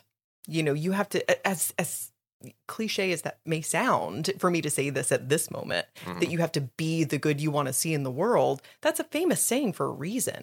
Yeah. Because we cannot ultimately control the selfish, and Amy, as you said, human nature of other people. But I do believe we can go back to creating our own bubble of good, kind, energy, whatever you want to call it, that will hopefully influence other people. I think that's all we can do. And we can't let ourselves become that which we oppose. Absolutely. This is Harry turning into Dudley. Yeah. Because he's hurt. This is Crouch Sr. being so far in the I'm a good guy, anti-Death Eater movement that his actions and the actions of the Death Eaters were essentially the same, but under a different flag. Yeah. I mean, you know, I have very strong opinions politically and globally. I am not going to be unkind to someone. Right. I'm not going to go on social media and call somebody out. I don't engage, as you know, I do not engage in those type of discussions and bashing. And I don't post things that invite trolls onto a thread. I don't do it. And there's room for it. And there's a lot of people that really enjoy it. Mm-hmm. And there's a lot of, you know, people battle back and forth. And some people do have intense discussions. Yeah. Sometimes they turn nasty. Sometimes they remain civil, and that's great. Everyone has the right to do what they want. But I also know that, and you know this about me, you know how revved up I can get. Yeah. And so I can't allow myself to get so revved up that I end up becoming the very thing that I claim to hate. Absolutely. Yeah. I mean, I think that's the takeaway. But I mean, Amy, what a great audio message, because I just feel like, I don't know, these are the types of observations that just make me giddy about this series. And also, Amy, message us. I want to know, A, if you are an actor. Yeah. Because you kind of sound like you might have a theater background. And B, I want to know what your accent is, where you're from. Thank you so much. Thanks, Amy. What a great first Hedwig Sigil get down of season 5. Seriously. Amazing.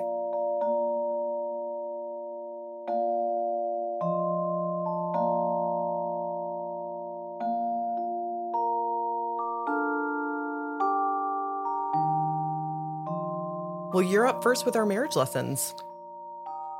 So my marriage lesson comes from one of my favorite parts in these two chapters, but I didn't go deep into it because I knew I wanted to save it for my marriage lesson. Sneaky, okay. Sneaky. You're so sneaky. And this is when Harry's having a really hard time summoning his Patronus because he's so miserable that he can't think of a happy thought. Yeah. And this goes back to, you know, kind of like how a lot of us are feeling right now. Yeah. Like everything is so bleak.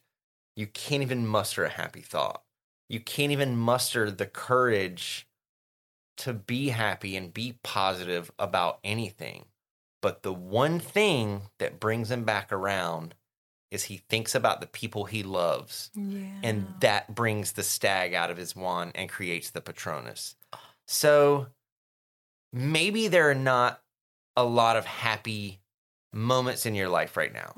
Maybe it's hard for you to even think about the happy times in your life because of how far it is.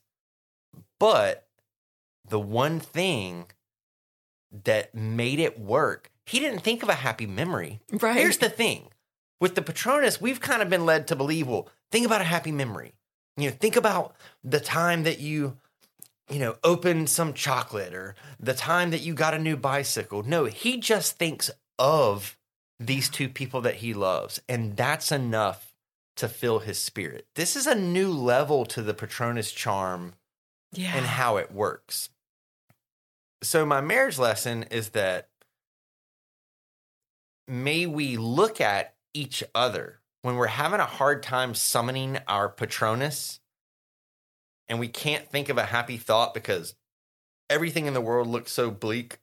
May we look to each other as the thing that will bring our Patronus out. And may both of us together look at the people we love, like our friends and family, and let that fill us with joy and fill us with light. Because the whole world can burn to the ground. I'll be damned if I'm not going to celebrate the beautiful, amazing individuals that I love and that love me and are in my life. Absolutely. And it's not good for me or for them, for me to get so caught up in the negativity in the world that I forget what life is all about anyway. Right. It's like my mom's always said, life is about relationships. It's not about anything else. Yeah.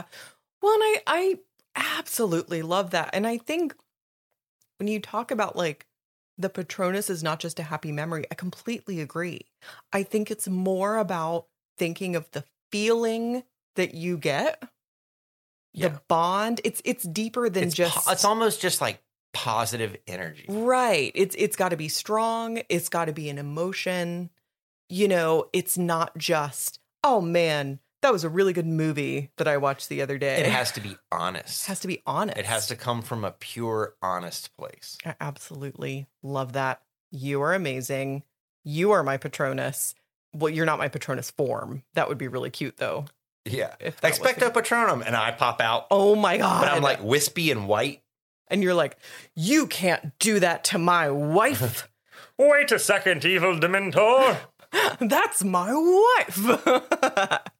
I don't know why you've got a weird voice as a Patronus. But so what is your marriage lesson? My marriage lesson is a moment you brought up, actually, that I kind of tried to move us along from so that we didn't talk about it too much. But It's about Harry throwing away the chocolate out of anger which is not an event that happens in the course of these chapters. It's something that he's recalling happened.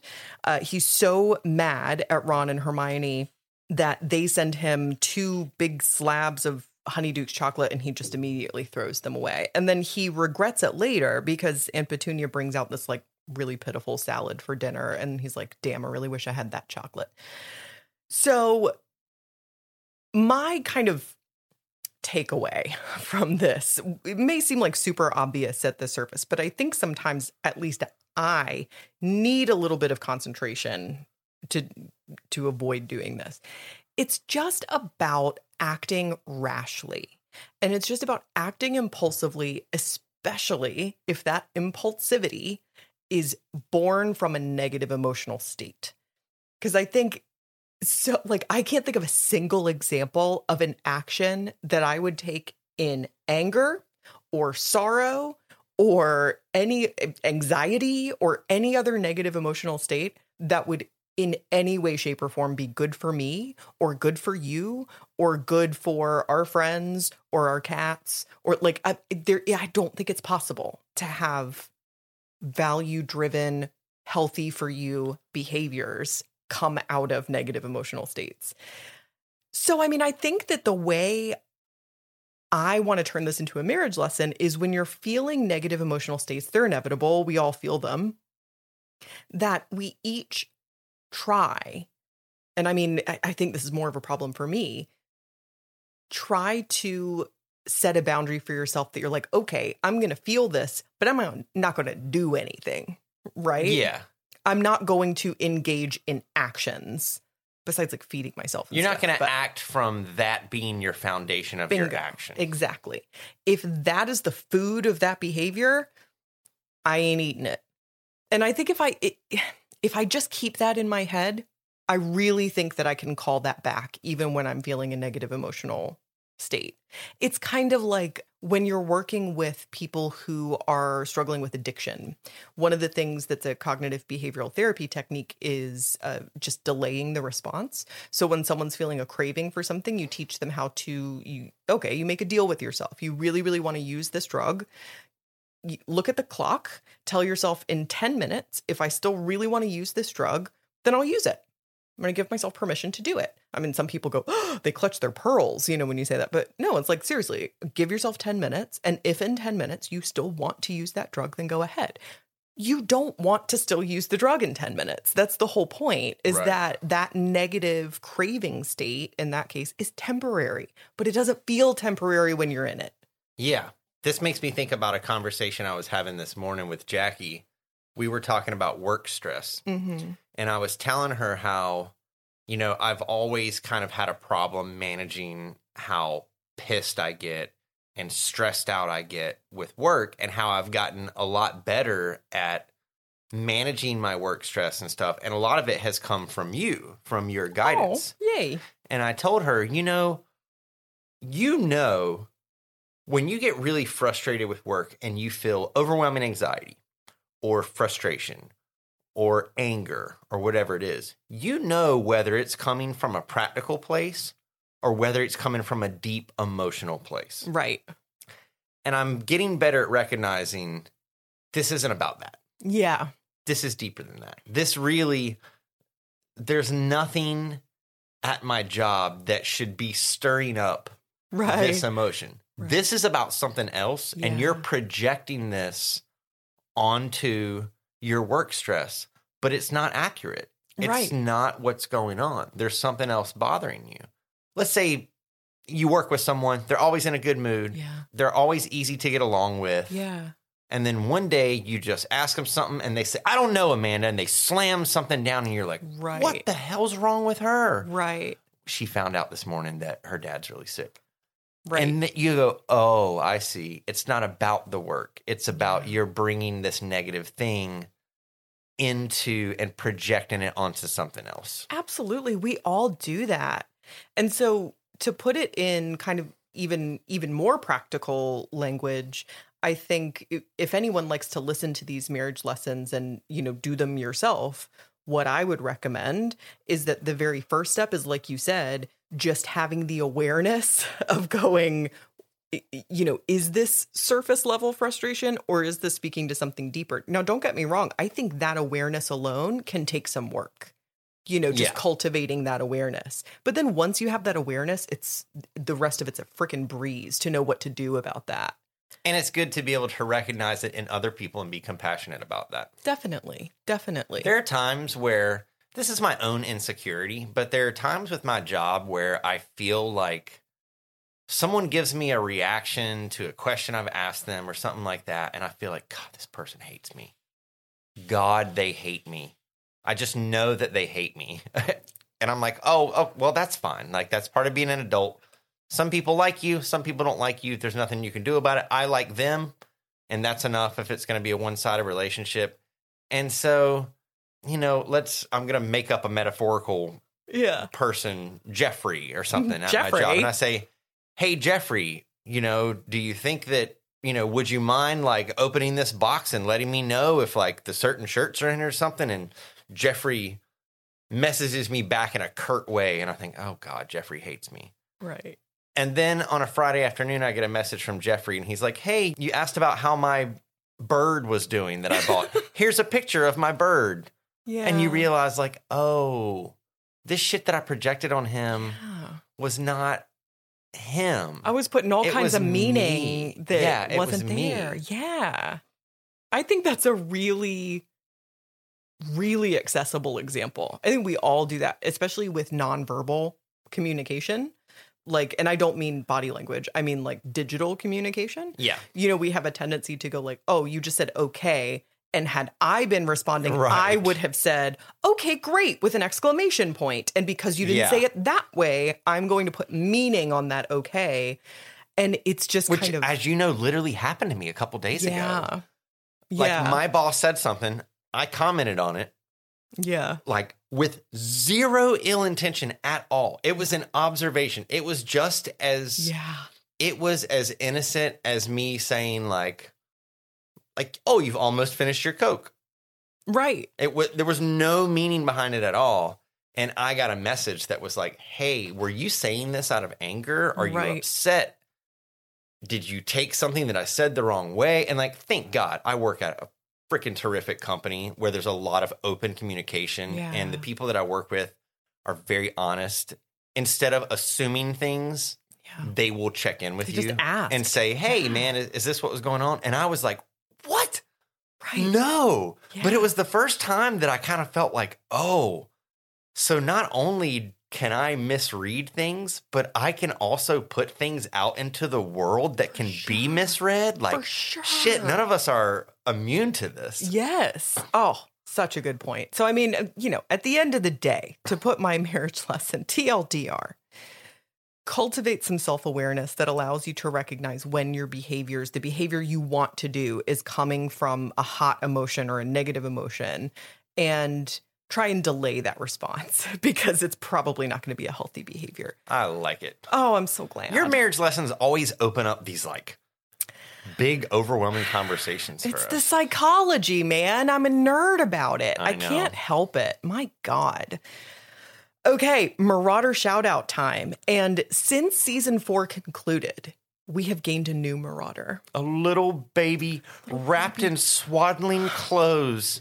My God. Shipped here from Arkansas. Yes. So now Pete is like the... he's a toddler now. He's the toddler Marauder because now we have a new baby. We have a newborn. Teeny baby newborn Marauder who's just so, so wonderful. Who is this new baby? Our new teeny baby marauder is Michael Terry. It's a boy. It's a boy. Michael rowed his boat ashore. Hallelujah. And landed at our podcast. Hallelujah. We're so glad he did. We've gotten the brilliant opportunity with him becoming a marauder to exchange some emails back and forth with him, but also he's on the Discord channel. And I feel like in the past couple of days, just talking with him and with everyone else on Discord, I feel like I'm already getting to know these wonderful people even so much better. And I'm so grateful for it. And it's amazing. And I'm so happy. Alabama, Arkansas. Michael's a marauder, y'all. And he's a dog paw.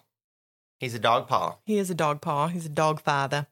Not to be confused with Sirius Black, who is the godfather, but also Sirius Black is also the dog father because he can literally turn into a dog. Didn't Snoop have an album called The Dog Father? I think he did. I think Sirius Black should have had an album called The Dog Father also. So here's my question for you about the Marauders this week.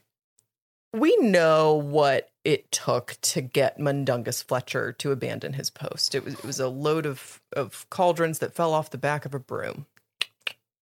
What would be the thing that would make our Marauders abandon their post watching Harry if they found out it was happening? What would make them leave? Okay. All right. So since he is our newborn baby infant, let's start with Michael Terry.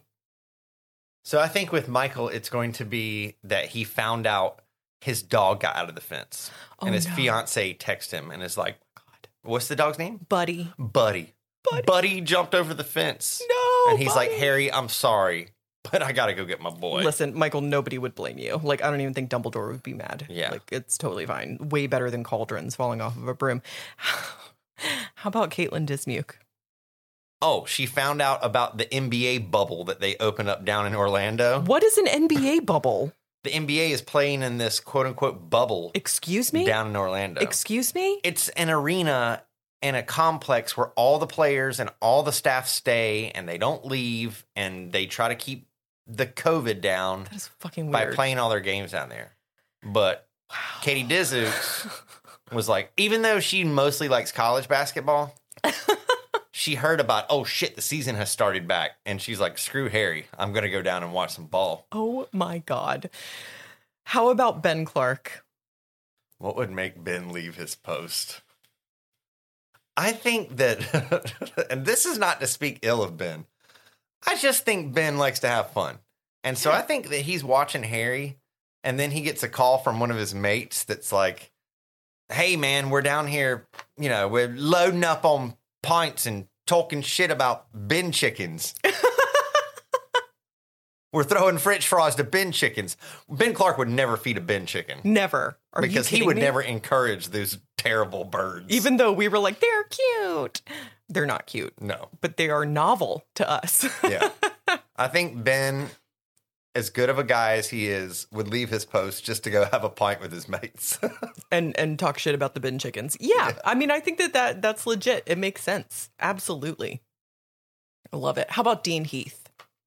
As soon as the Panthers start playing again, he's out of here. He'd leave Harry in the clutches of Lord Voldemort because the season started back. Absolutely. He'd be like, oh, I was going to say Cam Newton, but yeah, he doesn't play for the Panthers anymore, does he? I don't know any Dean of the Panthers players. He would be in Charlotte faster than you can say expecto pantherosis.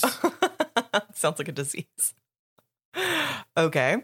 How about Natalia Ward? The warden.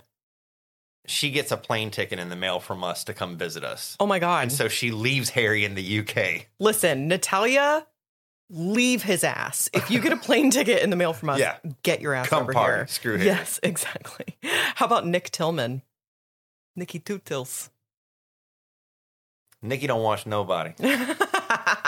You watch Nicky. He doesn't freaking watch you.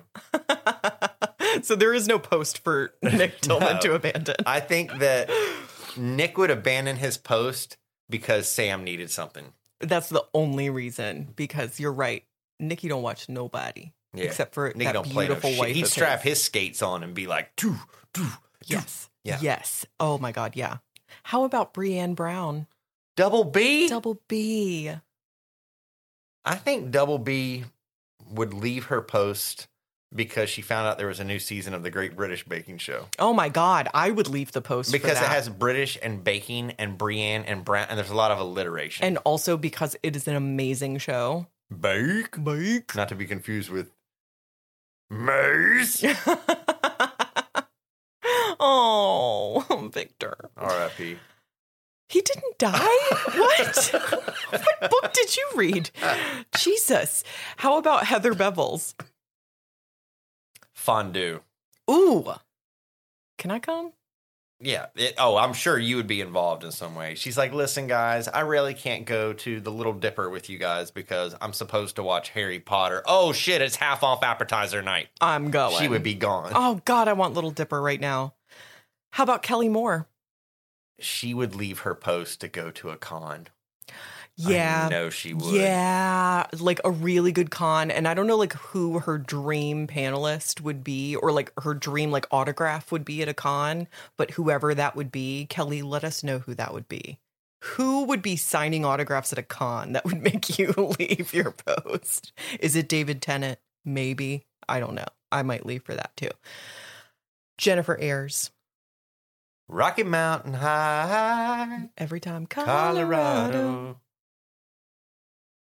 Just get that lift pass, man. Dangle that lift pass in front of her face. Right. It's ski season. She's like, I'm about to hit the lift, and I'm about to twist up some sticky icky. Absolutely. Just a true Colorado day. This is how we imagine every single person in Colorado spends their day. Go skiing. You see, international listeners, we don't know anything about our own country either. Okay. Faith Kenfield. Oh, Faith. I feel like Faith wouldn't leave her post. I know. But something has to make her leave her post. Well, it's almost Faith's birthday. Really? Yeah. Her birthday is, you know, just a few days from when this episode goes live. I don't know if that sways your decision at all. She finds out that all of the listeners have chipped in and bought her a universal vacation for her birthday. Stop it. But this is an imaginary non-COVID world. Exactly. Yes. We've also made COVID go away. I don't want Faith walking around the park with a mask on, burning up and sweating and all that stuff. Don't do that. Don't do that. Also, there's a hurricane like literally there right now, and it's coming for us next. So just, yeah. Vicky Gutherless and Rick. Vicky and Rick together. What would make them leave their post? I think they would leave if they felt like they needed to fight the good fight. Yeah. If they were called on. Like, let's say they were watching Harry, and then they found out that, like, in the town that they live in, that some corrupt politician had come in and messed things up. How dare he? I could see those two being like, sorry, Harry, we got bigger fish to fry. We're justice warriors. I feel like they're freaking warriors, those two. Yes, they are. They're badass. Oh, my God. Their wedding is approaching. Really? Their wedding is approaching, and Michael and his fiance's wedding is approaching as well. Oh, my God. Oh, my God. I'm so excited for all of you. I wonder if Vicky and Rick are getting married in Devonshire over Duncanburg and the Whispering Willows, where they're going to play skittle pins. Yeah.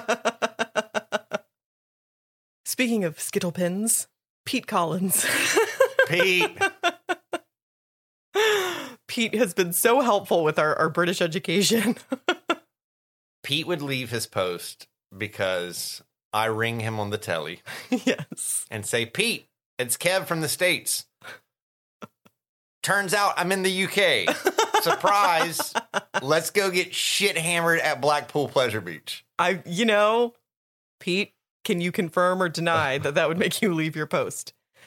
How about Austin Scroggins? I think Austin would leave for some kind of badass music festival that was going on. South by Southwest, maybe? Something like that. Are you just saying that because that takes place in Austin? That's probably why it came into my head. Maybe Bonnaroo. Is that still a thing? Is Bonnaroo still Burning a thing? Burning Man. Fire Festival? I do not think Austin would leave his post for Fire Festival. What's the one where they wear the freaking flower crowns? Coachella. Oh, my God. Austin, we're going to Coachella. It's time to go to Coachella. Me and Austin are going to go to Coachella, and we're going to wear those flower things on our head. I think that sounds amazing. And we're going to wear sundresses, and it's going to be really fucking weird. I think I'm going to document all of that. Yes, I will be the documentarian. How about Samantha Tillman? Sammy Tills. Sammy Two Tills. She just had a match that she didn't want to miss.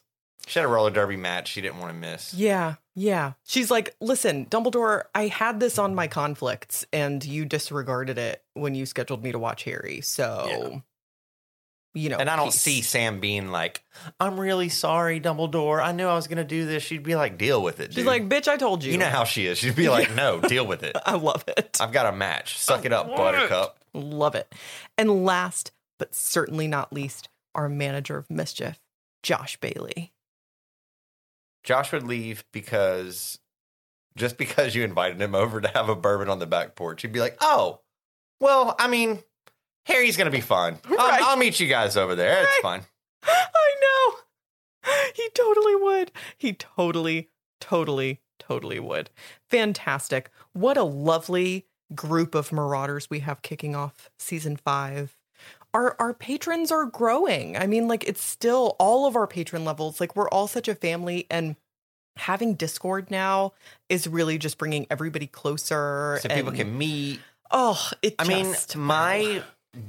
some of my dearest friends in the world, as you know, I met through a podcast. Exactly. I met through Coaster Radio. Oh. And we now have a Slack thing set up, kind of like Discord. Coast Radio also has their own Discord where you can go in and meet listeners. But before they started their Discord thing, and before I'd even heard of the app, it started because we were going to their first ever live meetup in 2015 at Cedar Point in Sandusky, Ohio. And Chris Rankin, who's one of my dearest friends in the world. Not the same Chris Rankin who plays Percy Weasley in the movies, right, by the way. We really need to make that distinction. Right. Different guy, same name. I didn't know Chris, but Chris posted on the Facebook page and said, hey, if anyone would like to meet up at the park before we actually do this official meetup with the podcast host the next day and stuff, I'd love to meet some fellow listeners. So I went, cool. And I show up at these bleachers, me and Tim, my brother, and there's Brian. Yeah. Can you imagine? Isn't this crazy to think about that there was a time where we didn't know Brian or Julie or Chris and Kim? Oh, my God. And they were at our wedding. So we met up and we're like, okay, cool. Let's just pal around the rest of the day. And all of a sudden, it's just me, my brother, Brian, Chris, didn't know each other. And now they are such dear friends. They were at our wedding. Yeah. Tim and Brian ended up starting their own very successful podcast, Civil Gore. Brian has joined our Discord server today. Mm-hmm. Matt from Yorkshire. Also, I met him on that same exact trip. Yes. Because he was a listener of a podcast. Let me tell you, some really, really beautiful friendships can bloom out of podcasts. Because you already have something in common. Mm-hmm. You clearly already have a common interest. So you guys of all levels, like, get on Discord. Talk to each other, meet each other. All of you listening, get on Discord. And, you know, if you're interested in some of the patron-only channels, we have patron membership starting at $1 a month. The seedy underbelly of Discord. Our patrons-only channels are the seedy underbelly. I mean, it gets weird, just so you know, in a really good way. And if you are interested in Civil Gore podcast, which is Brian, our dear friend Brian Wackler, and Kevin's brother Tim, who's also a dear friend and brother to Kevin and brother-in-law to me, they're both in our Discord as well. Tim was on there from day one as a patron. He knew about it and got on there really quick. The Yellow King is his name on Discord. That's his name in most platforms. Yes. And check out their podcast. It's awesome. It's about horror movies. Yes. And it's also really funny. It's really funny. Yes. Because we've got one from the South and one from New York. Yeah. So good. Dulcet tones. My brother has dulcet tones. He has the dulcetest of tones. Let's roll our credits and then winners and losers and dad joke. Okay. Before we reveal our winners and losers and terrible dad jokes this week, a few reminders. If you love this show and want to help it grow, there are 2 things you can do. Number 1, consider joining one of our membership tiers on Patreon. With monthly donation levels ranging from $1 to $20 a month and benefits like extra content, snail mail from us, on-air shoutouts, and more, it's the most direct way to show your support. Find out more at patreon.com/TheVox and TheVoxHound. And thank you to our existing patrons. We could not make this show without you. The other way to help our growth is to subscribe, rate, and review The Fox and the Foxhound wherever you get your podcasts. This will help us by leading more people to the show. If you have a question you'd like featured on the show, send it to us at thefoxandthefoxhound@gmail.com. Audio recordings of your question are welcome as well. Or you can send us a question through Instagram at @thefoxandthefoxhound. Twitter at Fox and Foxhound. No these, no thys, no thous, just Fox and Foxhound. facebook.com/TheFoxandTheFoxhound, or our website, thefoxandthefoxhound.com. Just click Contact Us. Be sure to join our Discord server to chat with us, our patrons, and fellow listeners. You can find the link on our website, in our Instagram bio, and in the pinned posts on Facebook and Twitter. We'd like to say a special thank you to Judson Hurd, who composed the theme for our show. Find out more about him and his music at judsonhurd.com. That's JUDSONHURD.com. And finally, a big thank you to our manager of mischief, minister of magic, and all-around superstar, Josh Bailey. Okay, back to the show. All right. It is our first winners and losers of Order of the Phoenix. I'm wicked excited. Who's your winner? Mrs. Figg. Yay, Mrs. Figg. Why? Because she has thanklessly been keeping an eye on Harry this entire time. Yes. And luckily, she shows up right when she's needed. She is a legend. My winner, Mrs. Figg. Nice. Yes. Starting out in unity for season 5. Everything that you just said, but also I really love Mrs. Figg because she keeps kind of going on about the fact that, like, dude, what did I just tell you? Keep your wand out. I cannot help you. I'm a squib. Like, hello. What part of I'm a squib do you not understand? Right.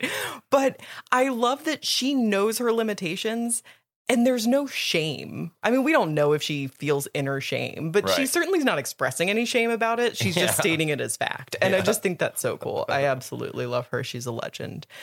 Now, who's your loser? Mundungus Fletcher. Damn it. For leaving his post. How dare he? My loser? Mundungus Fletcher. Yes.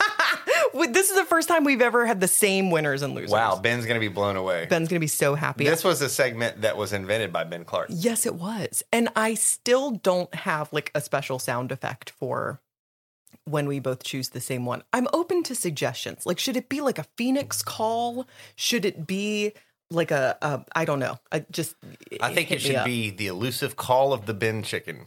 That sounds like so negative, though. Isn't this a good thing? You're gonna eat the rest of that pizza? I eat trash all day. Ben chicken. Oh my god. I don't know. We'll figure it out. But I'm open to suggestions. Just, you know, slide into my DM. I think it's funny that, you know, because of my southern accent, I say Ben, B-I-N, as in a trash bin, like a bin chicken. Yes. And the name Ben are pronounced exactly the same. They really sound exactly the same. I think it's like Ben is the name and Ben. Are you from Calabasas? But I say Ben.